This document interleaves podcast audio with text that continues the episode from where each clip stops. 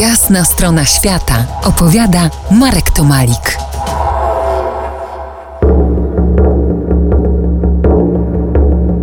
Dziś kroczymy po ziemiach Indian Wirraritari, gdzieś za Guadalajara, w górach środkowego Meksyku.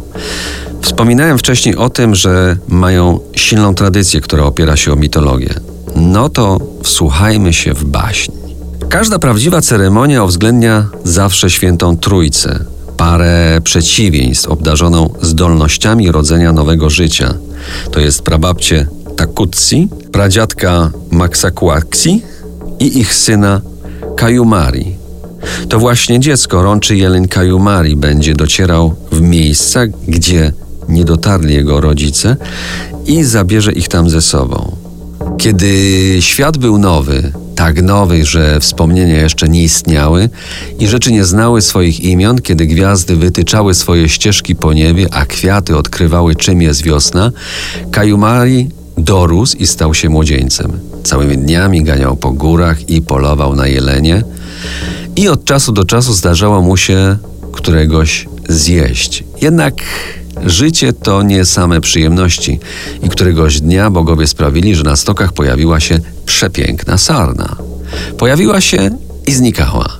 Niepomny na zmęczenie i głód, rączy jeleń biegał za nią całe dnie, tygodnie i miesiące. Nagle znalazł się samotny i zmęczony i w wilgotnym i mrocznym miejscu. Zrozumiał, że dotarł do świata zmarłych. Nie wiedział, co zrobić. Nagle poczuł to kłucie w żołądku, które nazywają głodem. Zdesperowany Kajumari oberwał gałąź, która wydała mu się smakowita i ugryzł ją. Poczuł, że nie smakuje tak źle, więc oberwał jeszcze kilka gałęzi i zjadł wszystkie. Oto spróbował jedzenia z krainy zmarłych i z obojętnego na wszystko upojonego młodością jelonka zamieniony został w jelenia o słodkim spojrzeniu. Dopiero wtedy dosięgnął robiącą przed nim uniki sarenkę, a ona podobała mu się, zaskoczona dzikim pięknem stworzenia, które z myśliwego zmieniło się w ofiarę.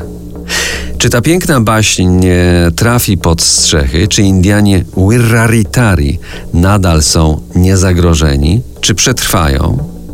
Na te pytania spróbuję odpowiedzieć za kilkanaście minut.